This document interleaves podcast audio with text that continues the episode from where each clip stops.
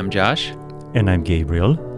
And welcome to Reading the Gospel. Today we are on the exciting topic, the exciting event of Jesus' birth in Bethlehem. We'll be reading from Luke chapter 2. If you have your Bibles, I invite you to follow along. Luke t- chapter 2, verses 1 through 20.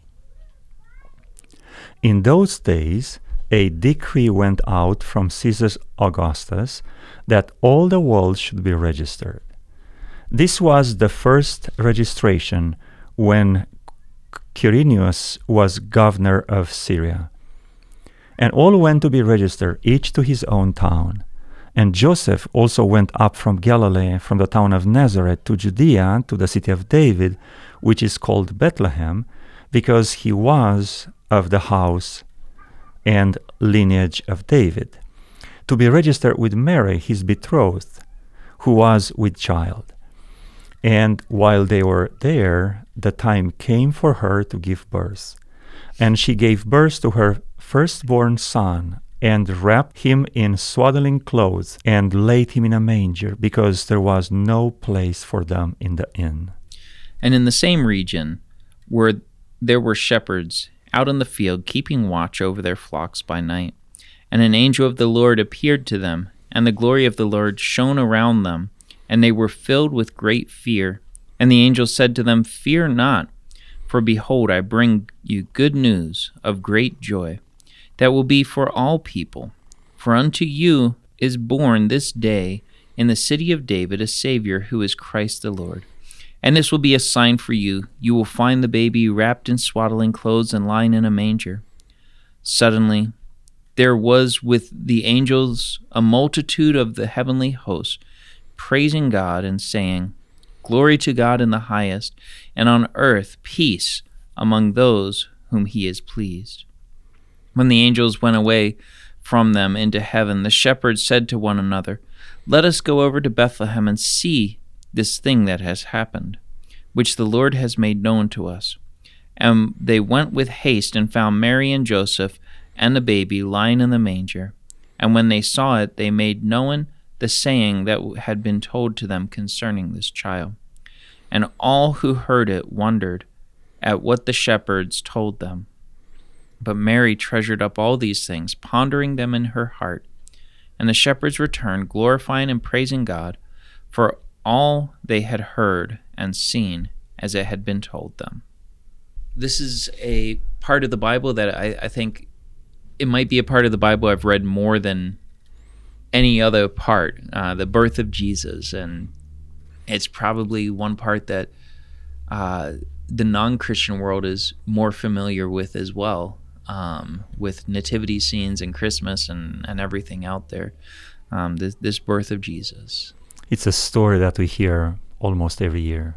Yes, yeah, and so um, it's interesting that this birth is taking place in Bethlehem, but that's not where Joseph and Mary were living at the time. That's not where their home was. Yeah, they were from Nazareth. That mm-hmm. was way up north in yeah. a different province of the country called Galilee.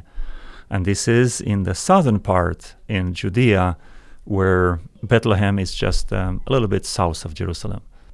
And, and so they're brought into they, they come into Bethlehem and you know the the famous line they they try to find a place to stay but there is no place for them to stay. And so um, they end up going into a a stable um, and it, it's interesting. Like a barn. Yeah well what is interesting at that time stables oftentimes were caves in, in the mountain uh, in the hillside there just cut out where the animals would be in there in this story, we have Mary and Joseph, and, and in a place where you wouldn't expect a baby to be born.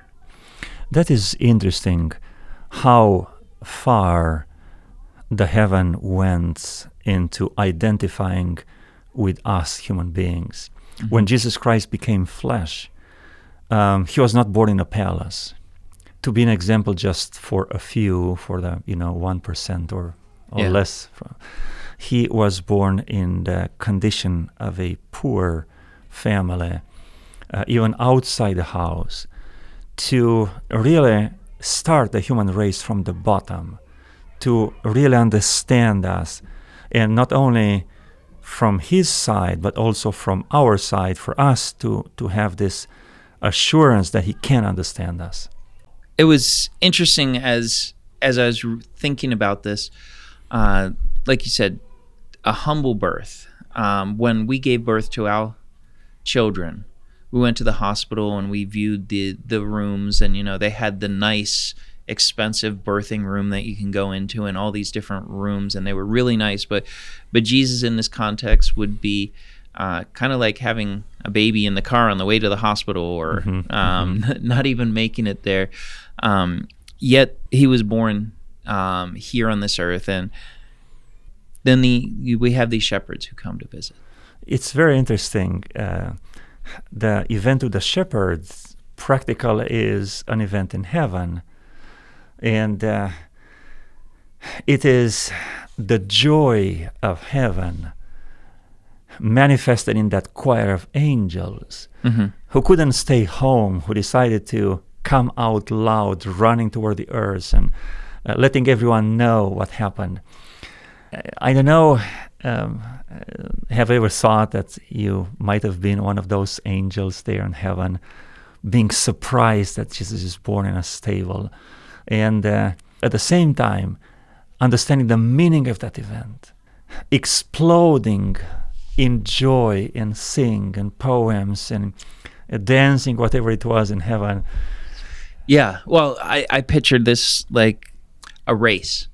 You know, the, the angel's down there, the angel announces it, and all of a sudden it says, and suddenly there was, verse 13, uh, with the angel, a multitude of the heavenly host praising God and saying, it's, um, you, you think of sporting events or concerts or something when when you get to go up close to these stars there's this crush people want to get there fast and mm-hmm. and you know this is the ultimate celebrity in the universe mm-hmm. um, and, and the angels are rushing to be there um, and suddenly they appear in the sky praising god because they can't do anything else and i like the first line uh, in fact, for me, this might be the, the chorus of a song that is not quite recorded word by word. Glory to God in the highest, and on earth, peace among those with whom He is pleased. Mm-hmm. Glory in heaven will bring peace on earth. We've been searching for peace. We've been searching for solutions, right? We started the United Nations and mm-hmm the League of Nations before and, and uh, all kind of military alliances, and we said that uh, we really want peace and we want to defend it and to pay a high price for it. But it is decided in heaven. When we people on earth live in sync with the principles of heaven, that is when peace starts. And this is like the Lord's Prayer. Yeah. Uh, your will be done on earth as it is in heaven. So, first, something happens in heaven, and after that, that is reflected on earth in the life of those who know the Lord, who can communicate to the uh, holy angels. So, what does this event tell us about Jesus or about God? And I, I think for me, um, as I'm I'm looking at this, I see that God is willing and ready to to be in the the most vulnerable places and, and, you know like like we said going to the manger to be born to get his hands dirty i guess we could say mm-hmm. um, that that he's wanting to to be present with us yeah that is something amazing you read this story and you have the conviction that the lord can come to save you from you know the most remote uh, place, from far away from Him, from uh, the rock bottom of your life. Mm-hmm. Jesus can come next to you all the way because He started His life from that low point, being born in a manger. Uh, also, what I like is uh, what I learn about God is, um, and it's not just God Himself, it's the whole heaven. When they like something, they communicate that joy. Mm-hmm. Uh, they don't keep it for themselves. And this is how we know what's happening in heaven. This is we know what is important for God. This is how we know what's going on in God's heart. they're emotional beings. hmm And I've heard it said in the past that emotions are evil. Um, you know, this thought that if, if you have emotions, these these control you and they manipulate you. But but no, that's not the case. Here we have emotional responses to worship, um, coming in and sharing, and it is really beautiful. hmm So, what is Jesus telling us? Well, um, as I mentioned before, he's telling us that uh, he really wants to be close to us, and not only relationally, but close to our condition, to our context, to understand us. And uh, uh, remember, we studied um, a couple of years ago in the book of uh, Daniel how even the prophecy in Isaiah chapter 9, uh, Jesus Christ is uh, called the everlasting Father. hmm And from that level, equal with God the Father, he went down to uh, become uh, an angel. It's an archangel Michael and so on. And from an angel, he went even lower to become a human being. Yeah. And um, uh, from uh, the all kinds of human being, he became like like one of us who are enslaved by our sins and evil habits. And Jesus Christ took our sin up, sins upon himself, not because he has sinned, but because he takes our burdens of guilt and and sin to carry us forward. So we see that those seven steps of Jesus Christ coming down from being equal with the Father all the way to the bottom of our human race. hmm And this is the key moment in that process. He was born in the human race.